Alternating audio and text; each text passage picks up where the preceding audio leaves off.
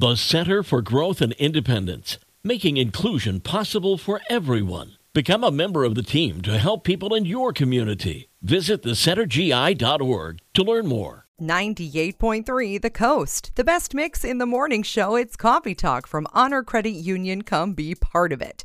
Two thirds of Americans, or 67%, apparently would eat cultured meat grown in a lab setting.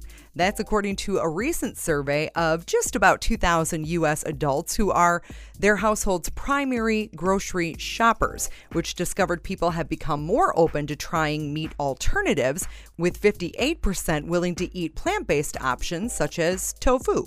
However, inflation is impacting three in four shoppers' ability to pay for ethically produced products. 64% said they might opt for plant based dishes and serve less meat for the holiday season because of the rising cost of meat. I don't know about you, but I gotta have my turkey on Thanksgiving. Tofurkey ain't gonna cut it. I guess I'll save my pennies. That's Coffee Talk from Honor Credit Union. Come be part of it. John Mellencamp and Timbaland with One Republic up next on the best mix 98.3 The Coast.